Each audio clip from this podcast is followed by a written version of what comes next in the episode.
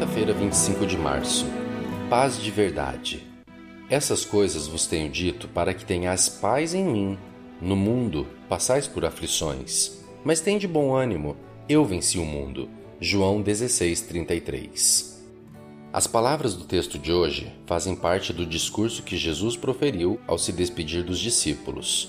Essa é uma fala recheada de promessas, orientações, apelos à unidade, à santificação e ao engajamento na missão.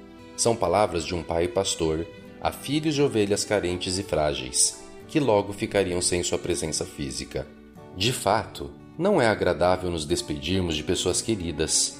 Nessas ocasiões, duas coisas especialmente servem de conforto: a promessa de um reencontro e a garantia de que nem os que vão nem os que ficam se esquecerão mutuamente.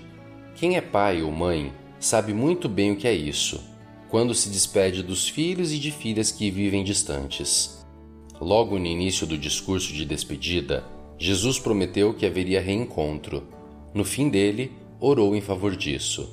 Também garantiu que a comunicação entre ele e os discípulos seria mantida por meio do ministério do Consolador, o Espírito Santo. Esse os guiaria, capacitaria para o cumprimento da missão, inspiraria e os tornaria sábios, a fim de superarem obstáculos e desafios ao longo da caminhada. Sofrimentos não estariam descartados, mas em meio às aflições, nele encontrariam paz. A paz de Cristo não significa apenas uma imitação de paz. Tudo que tem origem nele é pleno, elevado e abundante. Portanto, não se trata de paz semelhante à que o mundo oferece. Deixo-vos a paz. A minha paz vos dou. Não vou lá dou, como a dá o mundo. Muitas vezes, a paz que o mundo oferece é enganosa, mais parecendo conformismo com o pecado.